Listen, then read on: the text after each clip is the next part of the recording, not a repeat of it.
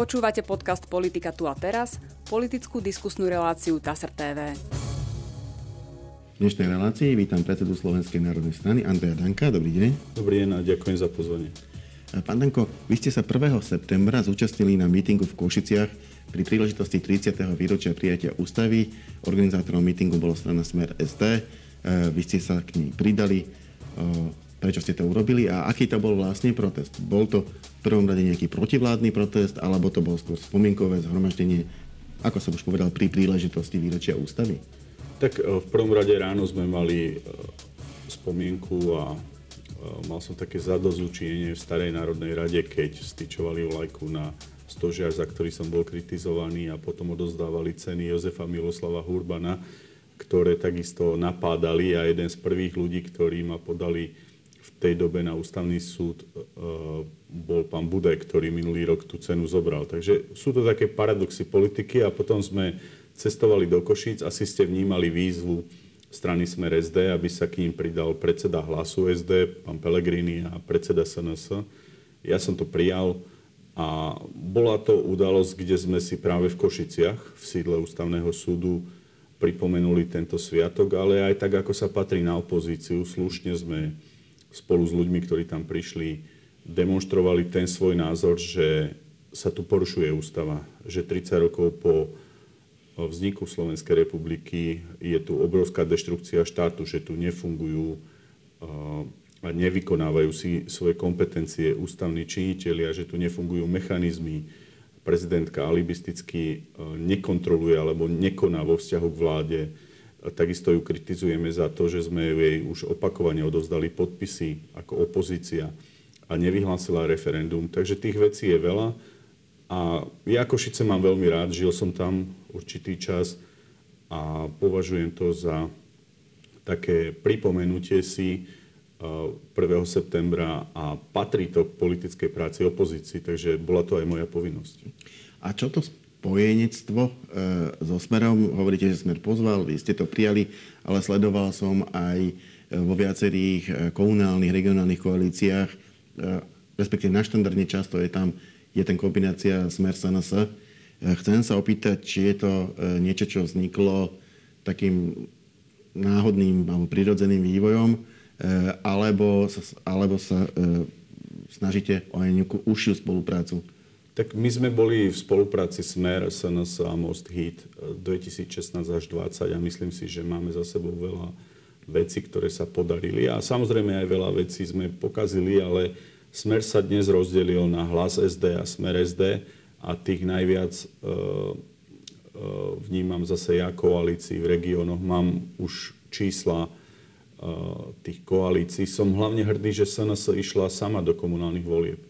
My máme viac ako 1500 čisto len kandidátov na poslancov SNS, takisto viac ako nejakých 150 starostov čisto SNS. A v koalíciách sme schválili hlas Smer a máme koalície aj z KDH, to znamená aj s niektorými inými stranami, ale je to prirodzené. Dnes vládne Olano, SAS, e, e, opozíciu tvoria aj strany, ktoré sa tam nedostali, ako Progresívne Slovensko. KDH spolupracuje s týmito stranami napríklad v komunálnych voľbách.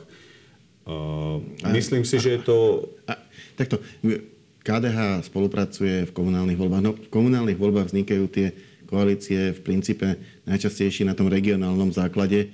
E, tam ťažko môžete e, zakázať nejakej okresnej organizácii, e, aby, aby nadviazala nejakú koalíciu, ktorá na tom mieste im dáva zmysel vy z toho vyvozujete aj niečo do celoštátnej politiky? A lebo KDH je mimo, mimo Moja idea bola... Prepačte, rozprával som o tom aj s Petrom Pelegrinim, že moja idea bola, aby sme vytvorili už v komunálnych voľbách opozičný blok.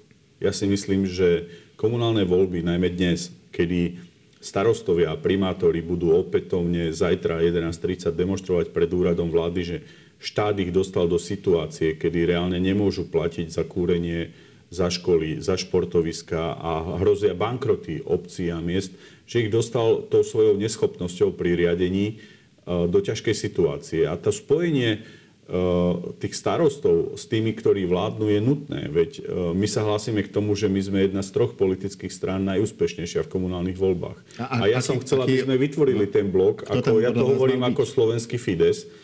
Opakovane hovorím, že hlas Smer a SNS majú prírodzenú podporu, aj keď my sa dotýkame o 5-5%. Peter Pellegrini si ten svoj príbeh, že odišiel zo Smeru, zobral si to najlepšie z našej práce. On často rozpráva, že on zdvihol učiteľom platy, čo absolútne nie je pravda. To robila Slovenská národná strana a mnoho iných opatrení. Takže Peter oslabil ten Smer, vytvoril svoju stranu, ale verím, že aj on už chápe, že nie je jeho cesta, aby spolupracoval napríklad so Saskou. Som v šoku, že prečo robia koalíciu napríklad na úrovni Župana v Banskej Bystrici podporou Lundnera, miesto toho, aby sme sa spojili pri podpore jedného kandidáta. Takisto som v šoku, že nepriamo podporujú Ďura Drobu zo Sasky v Bratislave. E, Peter Pellegrini sa rozhodol vlastne ísť cestou takého jazyčka a vidíme to aj na komunikácii s Borisom Kolárom. Sú stabilnou dvojicou v televíznych diskusiách a ja ho presvedčam o tom, že tá spoločnosť bude čím ďalej viac polarizovaná a že ten slovenský Fides, ako to urobil Viktor Orbán, by táto trojica strán mala urobiť, aby ľudia videli, že tu príde zmena. Prečo pretože... len tieto tri? E, máme, máme veľa ďalších opozičných strán. E, sú také, ktoré povedzme s vami nejako ideovo e, nesedia. Neviem si, neviem si predstaviť napríklad nejakú vašu spoločnú koalíciu s progresívnym Slovenskom, ale máte tam napríklad Hnutie Republika, ktoré sa tiež deklaruje ako národné. Prečo ste vybrali presne tieto tri strany? Ja som bol často kritizovaný za to, že som sa veľmi často vyjadroval k pánovi Kotlebovi a tej strane a už toľku chybu robiť nebudem. Ale ja nemám informácie o veľkých koalíciách s republikou, ani s hlasom, ani so smerom. A, ale vlastne tie tri strany sú akceptované aj na západe, aj na východe. Tieto tri strany majú jasné hodnotové postavenie. A či je to sociálny program, či je to pilier podpory slovenských podnikateľov, či je to orientovanie sa naozaj v záujme Slovenska na západ aj na východ. A tieto tri strany nájdete aj pri oslavách 9. maja, oslavách SMP a my nemáme žiadne problémy. Ale v každom prípade uh, myslím si, že ak do budúcna prídu voľby, že ľudia budú požadovať totálne odstrihnutie ľudí, ako je Sulík, Matovič, Kolár, a aj progresívne Slovensko s pani prezidentkou Čaputovou od vlády, od riadenia štátu. Pretože títo ľudia tri roky ukazujú, že im je najbližší chaos, ako som často hovoril v reláciách deštrukcia. Dnes o tom hovorí že aj Richard Sulík. Zoberte si, čo sa deje na Slovensku. To nikdy nebolo, aby premiér, ktorý tu je, nemal politickú podporu, aby povedal, že on ide riadiť ďalej štát, hoci si je vedomý, že nevie schváliť ani štátny rozpočet, že prichádza handlovanie a proste Eduard Heger, ktorého dobre poznám z parlamentu, si zavrie oči a povie, že on bude ďalej premiér. A to tu nikdy nebolo tak. Uh, Ale čomu, čomu v tom zabráni? Lebo vy poviete, že zavrie oči a povie, že, e, povie, že bude ďalej premiér. E, dobre, ak by mu v tom niekto zabranil, nemohol by to urobiť, ale ak mu v tom nikto nezabráni, tak jednoducho ale bude ďalej je zásadný problém. Ak je premiér, musí pomáhať ľuďom. Príklad.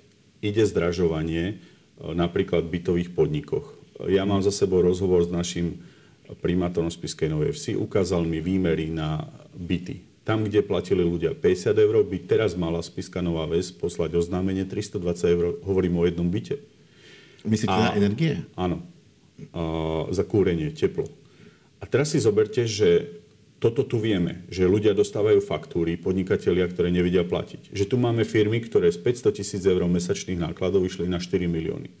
Máme tu chaos, kedy minister hospodárstva nič nerobil, Richard Sulík, odíde do opozície, nechá zodpovednosť na tých troch. Sulík sa pozerá na to, ako sa s tým vysporiadajú, lenže premiér, zodpovedný premiér si musí uvedomovať, že potrebuje schváliť štátny rozpočet, aby vedel dávať vyššie dôchodky dôchodcom, aby vedel riešiť problémy. Na to musíte mať všetko schválené v Národnej rade. Vy nemôžete riadiť štát bez nadpolovičnej väčšiny v Národnej rade, ak ste len trošku zodpovedný človek a politik.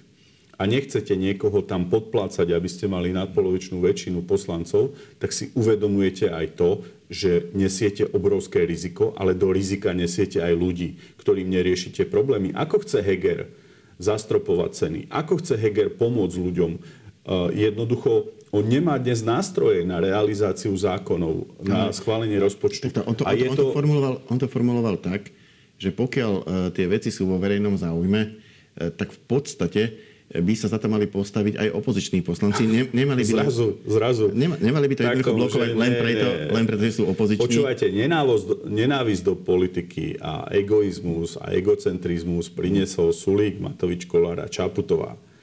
A oni dnes, keď vidia, že je zlé, tak zrazu kričia, že poďte nám pomôcť. Ale Problém je tu, že ľudia... Od, odkiaľ viete, že tí poslanci im nakoniec nepomôžu, že neschvália ten rozpočet? Ale ešte raz, ja, ja som v opozícii, ako SNS hovorím, ale veď ten... Nechcem povedať, že idiotizmus je zrejmý. To bolo pri očkovaní. Boli sme jediný štát, kde ľudia chodili a sa testovali hromadne. Boli sme jediný štát, ktorý hromadne bere pôžičky. Pozrite sa, ako sme sa zadlžili. Neriešime problémy podnikov. Slovenské elektrárne dopredu predávajú produkciu tvárime sa, že ideme spúšťať jadrový blok, pričom už produkcia všetkého je dopredu predaná. Nerieši sa tu podstata problému. Ako je možné, že Maďarsku je lacnejší benzín a plyn? Preto, že Orbán robí opatrenia vo vzťahu k Rusku, o ktorých som aj ja hovoril, že tam ide minister Siartov, s ktorým som aj teraz o tej veci komunikoval, a kúpia lacný ruský plyn na to, aby kompenzovali straty podnikateľom. Ako majú tie fabriky, vidíte, ďalej fungovať? Slovalko zatvorilo, ktoré odoberalo 10% produkcie slovenskej energie. Tieto veci sa dejú plošne. Tá energia bude teraz v dispozícii, lebo Slovalko nevyrába. Áno, ale tak ja mám informácie, že Slovalko beží teraz aspoň na nejakej prevádzke, lebo elektrika nie je niečo, čo si viete uskladniť. Proste ten odber potrebujeme a kým to umiestnia distribučné siete niekde inde, tak to Slovalko bude na prázdnom produkovať. Ale aby bolo jasné, či COVID, či energetická kríza v Európe sú Treba sa možno zamyslieť nad tým, komu to celé pomáha, pretože ukrajinsko-ruský konflikt dostal do veľmi slabej pozície Európsku úniu.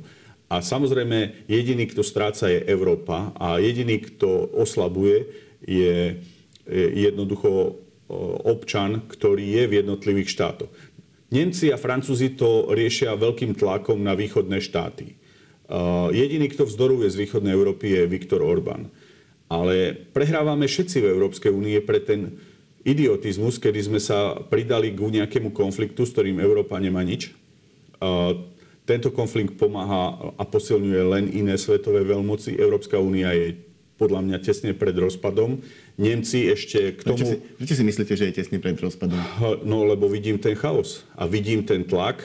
Viete, Nemci a Francúzi a Benelux uh, si nastavili nejakú životnú úroveň.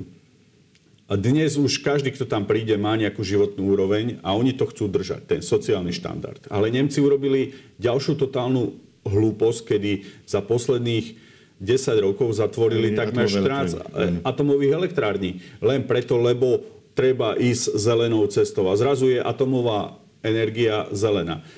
Tá Merkelová narobila také problémy Nemecku do druhej uh, ten druhý pohľad je taký, že Nemci vystávali Nord Stream. Samozrejme, že sú tam peniaze nemecké a, a ruské. A vytvorili si model, keď chceli oklamať najmä Ukrajinu, Slovensko, uh, Maďarsko, no, Polsko, kedy Nemci chceli, okolo, áno, áno, Nemci chceli kupovať plyn s Rusmi, mať spoločnú firmu a predávať ho východným štátom. Energeticky nás ovládnuť. A to je podstata problému, že Nemci a Francúzi už nemajú kde, no tak doja východné štáty. Doja nás cez obchodné reťazce, doja nás cez energetiku. A je zaujímavé, že ako môže byť cena za megawatt hodín nad 500 a 700 eur. Je rôzna. A, je rôzna. a, a napríklad v Španielsku je 160. Hej? To znamená, že, že e, tí politici hľadajú riešenia. A to som chcel povedať. Ja mám pochopenie, pretože tu je kríza v Európe, ktorú nespôsobili Sulik Matovič Kolár. Ale nemám pochopenie preto, že e, v iných štátoch sú riešenia. V Rakúsku každá domácnosť dostane 500 eur. E, v Rakúsku nedovolili, aby išli do bankrotov jednotlivé obce, lebo tu hrozia reálne bankroty bytových podnikov, obcí, Veď to je problém, že tomu celému mal Sulik opatreniami predísť, keďže on videl, že ide zima a že prichádzajú faktúry podnikateľom, rozhodol sa teda pod zámienkou, že Igor Matovič nie, mimochodom on ho doniesol do politiky, zrazu povedať, že on odchádza. Ale cieľ a konanie Sulika je zrejme zbaviť sa zodpovednosti. Do toho Matovič a Heger si doslova zavreli oči a povedali, že ideme ďalej, však uvidíme, čo bude. Ale tu je jediné riešenie. Predčasné parlamentné voľby na novo aby ľudia naozaj dali moc ľuďom, ktorí majú kontakty na západe, na východe a vedia riadiť štát. No, skočím vám do toho.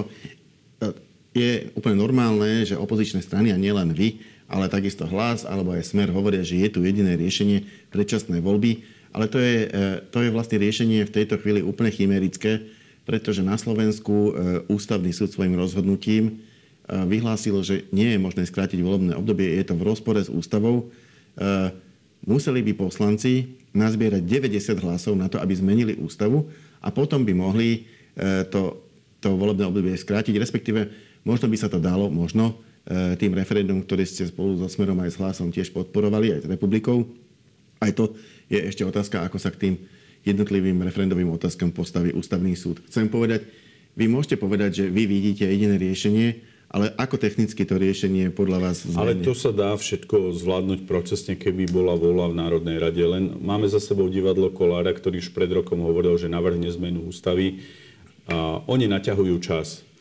To všetko by sa dalo práve to je cesta, aby sa opozícia a koalícia zhodli na jednej veci, že musia sa na novo rozdať politické karty. A poviem vám, môžu hovoriť o nás, čo chcú, ale my sme riešili problémy živnostníkov, paušálne výdavky, my sme riešili platy učiteľov, oni neriešia nič. E, vysmejú zdravotníkov, že čo chcú. Všade po pandémii sa dvíhali platy zdravotníkov aj v Čechách, aj v Maďarsku.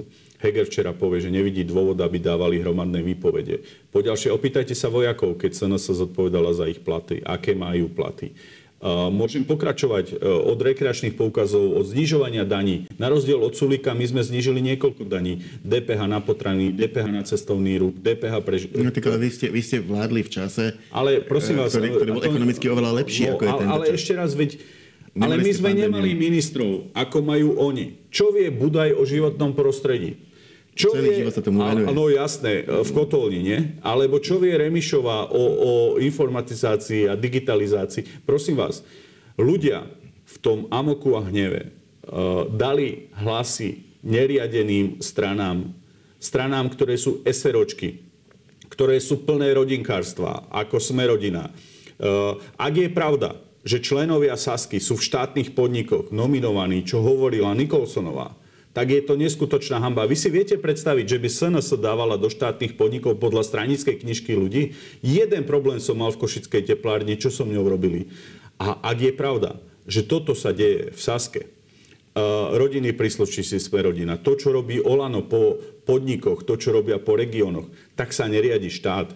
Vy nemôžete dať na čelo štátu ľudí, ako aj Edo Heger, Mal som ho ako poslanca v Národnej rade, chodil som mnou na služobné cesty, no pri všetkej úce k nemu perfektný spoločník na pohár vinka, ale on nebol pripravovaný, ani nikdy nesníval o tom, že bude premiér. Nemá komplexnú vedomosť, nerozumie, čo je tripartita, nerozumie sociálnemu dialogu, nevie, čo je to DPH na rozdiel od HDP. Proste taký je Edo Heger to vidno teraz, že nie je schopný rozhodnutí, že on len pozerá, čo mu povie Matovič a nevie riešiť problémy. Ja hovorím napríklad pri podpore covidovej pomoci. Prečo to išlo cez úrady práce, ako sa kradlo v Pezinku? Prečo to nešlo jednou sumou do sociálnej poisťovni? Ľuďom sa mohli odpustiť sociálne odvody, nemuseli byť žiadne podvody po úradoch práce a sociálna poisťovňa mohla jednou tranžou dostať od štátu výpadok platenia odvodov. To isté teraz. Logické riešenia podpory sú, sú také, že štát má viesť dialog s SPP, má zabrániť tomu, aby SPP vôbec posielalo také vysoké faktúry odberateľom. Tam to bolo treba zastaviť. V máji, v júni Sulík mal dohodnúť z SPP ako minister hospodárstva, že budú posielať zastropované ceny. Lebo viete, čo sa spustilo? Nabaluje sa to ako snehová gula lebo SPP posiela veľké faktúry, preddavkové, tým pádom dostáva do stavu bankrotu jednotlivé firmy, podnikateľov, ktorí neplatia dneska odber plynu a dostávajú sa do druhotnej platobnej neschopnosti. Obce sa dostávajú. Toto títo šialenci nemali dovoliť a jednoducho toto bolo treba predvídať. To sa deje v Maďarsku. Tam nie sú faktúry z, SP, z plinárenského maďarského podniku tak ako tu. Tuto urobil obrovskú manažerskú chybu šéf SPP a Richard Sulík. A spustili vlnu bankrotov, ktoré pocítia ľudia, keď sa začnú uh, likvidovať fabriky, keď začnú obce ísť do... A, a to nie je sranda. A to ľudia pochopia vtedy, keď teraz začnú dostávať predávkové faktúry. Až teraz sa Galex pamätal a ukazuje ľuďom, že takéto opatrenia. A čo ste robili? Akým právom ste dovolenkovali od mája, júna? Celé leto sme o nich nepočuli len, že Matovič má odísť. A nech sa, pán Sulik sa môže hambiť. Poďme, poďme späť e, k tomu referendu. Je v takej zvláštnej pozícii. Odovzdalo sa vyše 400 tisíc podpisov do prezidentskej kancelárie. Prezidentka by teda mala to referendum e, vypísať. Už avizovala, že problém bude mať možno s jednou otázkou, respektíve problém asi bude mať s jednou otázkou, ale s tou druhou nie. E, čo teraz s tým referendum? E, už sa ukazuje, že by to asi, aj keby chcela, nestihla vypísať na termín komunálnych volieb. Viete, my nemáme prezidentku, my máme jednu beznadej. Tak, ako povedal prezident Klaus. Čaputová je plná beznadeje a ona je proste bábka, ktorá sa stala prezidentkou. Keď som bol predseda Národnej rady, som na to ľudí upozorňoval. Všímajte si, ako odstupuje mistrik. Všímajte si, ako jej platia kampaň.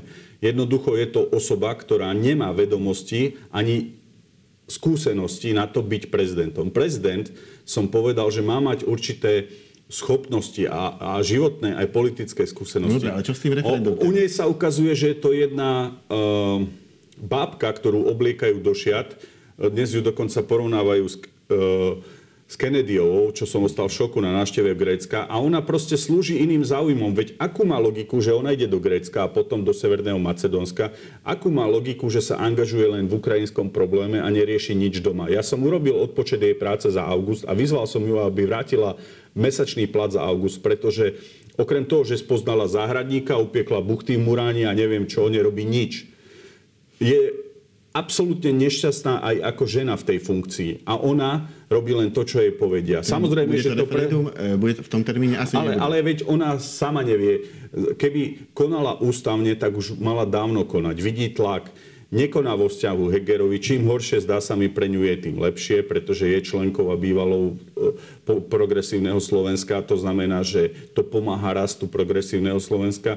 Poďalšie, E, rieši naozaj úplne idiotiny, hej, rieši šaty, záhradníka, uh, už sem tam ju naložia do auta, povozia ju po nejakých obciach, aby teda objavila kanceláriu v Košiciach. Robí neskutočnú hambu, keď natrepala pápeža do, na Luník, miesto toho, aby šiel do Levoče. Ale, chcel, on chcel ísť na Luník. Ale to je klamstvo. To je klamstvo. To bola požiadavka... Nie. Prezidentka klamala. Pápež nikdy nežiadal Luník. Nikdy. A, a, a ja, ja viem, o čom hovorím ako predseda Národnej rady, ako človek, ktorý má blízko naozaj k týmto kruhom, viem. To, že uh, prosím, nedajte sa klamať. Uh, ja vám hovorím, že v tejto veci späť, klamala. Späť aktuálnej situácii. Uh, ak to referendum uh, bude teda niekedy inokedy, má ešte šancu na úspech, ešte zvlášť, ak ústavný súd bude posudzovať jednu otázku? My musíme a nemáme iný nástroj, najmä SNS. Ja nie som ani poslanec, nemám poslaneckú imunitu a som predseda strany, ktorá sa opäť dotýka parlamentných hlavic. Ja v prvom rade chodím medzi ľudí, pomáhame každej akcii, každému protestu, zajtra som medzi starostami. Čo sa týka referenda, nie je to už v našich rukách, je to v rukách prezidentky. Ten chaos okolo referenda, ktorý spôsobil výkladom ústavný súd. Ústavný súd vlastne prijal takú idiotinu, že vlastne spochybnil všetky predčasné voľby, čo si málo kto uvedomuje. Ústavný súd vlastne povedal, že všetky predčasné voľby doteraz boli vlastne nezákonné, lebo Národná rada nemala tú kompetenciu. Po druhé, pýtam sa, keď v obyčajnej obci môžu občania referendum odvolať uh, starostu, starostu, tak to je v poriadku. Uh, samozrejme, že keď sa blížia už voľby, tak tí, ktorí dnes vládnu, vedia, že budú v opozícii, tak rýchlo chcú teda, aby referendum v budúcnosti mohlo skrátiť volebné obdobie, lebo sa im to teraz už hodí a hrajú divadlo. Ale Čiže myslíte si, že v parlamente... V tejto dobe ja hlavne hovorím ľudia. Vy nezabudnite na to, čo sa dialo pri očkovaní. Nezabúdajte teraz, keď dostanete faktúry, lebo ľudia majú krátku pamäť. A pamätajte si to, keď pôjdete voliť, pretože dostali nahnevaní ľudia, oklamaní ľudia, pri tom, jak sa utočilo do nás, jak sme boli zosmiešňovaní, aj moja osoba útočené do SNS, tak sa dostali k moci ľudí, ktorí nevedia riešiť problémy.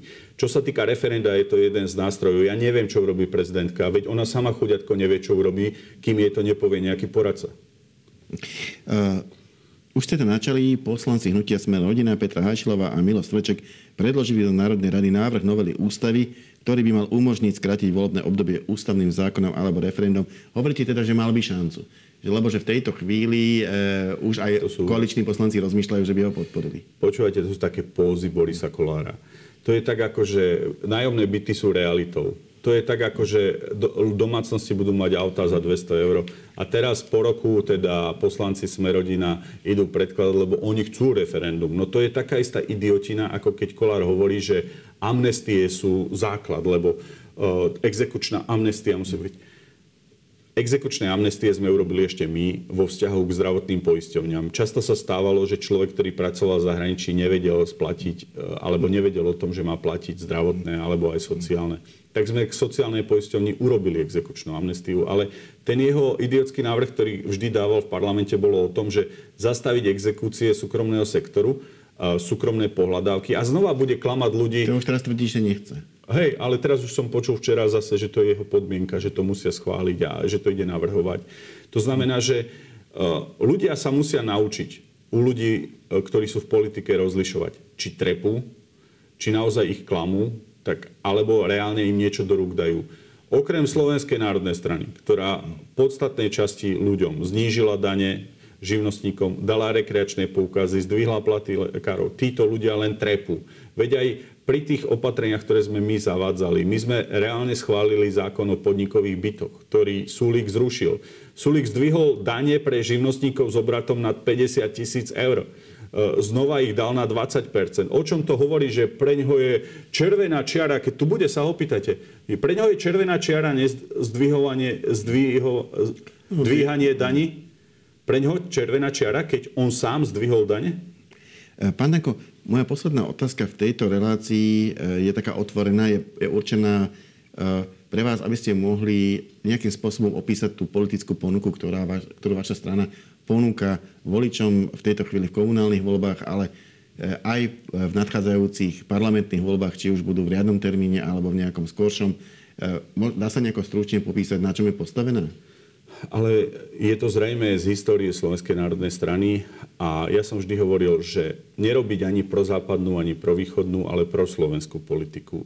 Hajiť národné záujmy, či sa týka energetiky, som vždy zastanca toho, aby energetické podniky mal v rukách štát, aby banky mal v rukách štát. Ukazuje sa, že liberalizmus je hlúposť aj v politike, aj v trhovom hospodárstve, že štát musí riešiť zásadné problémy. My si musíme definovať Slovensko z hľadiska strategických záujmov. Poďalšie, čo ponúkame? Podpora stredného stavu. Živnostníkom sme už dali 15% paušálne výdavky. Čo sa týka mladých rodín, podpora mladých rodín. Čo sa týka e, školstva, urobili sme veľa investícií aj v športe, aj v školstve. To znamená rozvoj, rozvoj a rozvíjať e, vlastne veci, ktoré sme začali. Hovoril som o ministerstve cestovného ruchu a športu ktoré Slovensko akutne potrebuje. Takisto ochrana záujmov. E, ja som nestotožnený s prítomnosťou cudzích vojsk. Cudzie vojska musia odísť zo Slovenska. Nemajú tu čo robiť. Naši vojaci nemôžu variť kávu Nemcom a Američanom. A môžem pokračovať, ale nechcem, keďže voľby sú ďaleko. Myslím si, že svojou prácou ukazujeme, že máme ľudí na jednotlivé profesie, že tomu rozumieme a ja na rozdiel od tých lídrov, ako je Remišová, a nechcem ich opätovne menovať, aj Čaputová, som niečo v živote prešiel. A rozumiem veľmi dobre mechanizmom. A na rozdiel od nich, naše kampane neplatili žiadni sponzory a takisto e, máme jasný príbeh z hľadiska politickej strany úspechov aj pádov. To znamená, že Slovenská národná strana je tu, je to strana, ktorú sa snažím profilovať, odkedy som predseda ako strednú politicky orientovanú stranu, ktorá si rozumie aj s pravicou, klasickou aj lavicou, ale ktorá hlavne hájí záujmy Slovenska. Ďakujem pekne, to bola posledná otázka, posledná odpoveď našej dnešnej debaty. Za účasť ďakujem Andrejovi Dankovi. Ďakujem aj ja, prajem pekný deň. A my sa v našej relácii stretneme opäť na budúci týždeň. Dovidenia.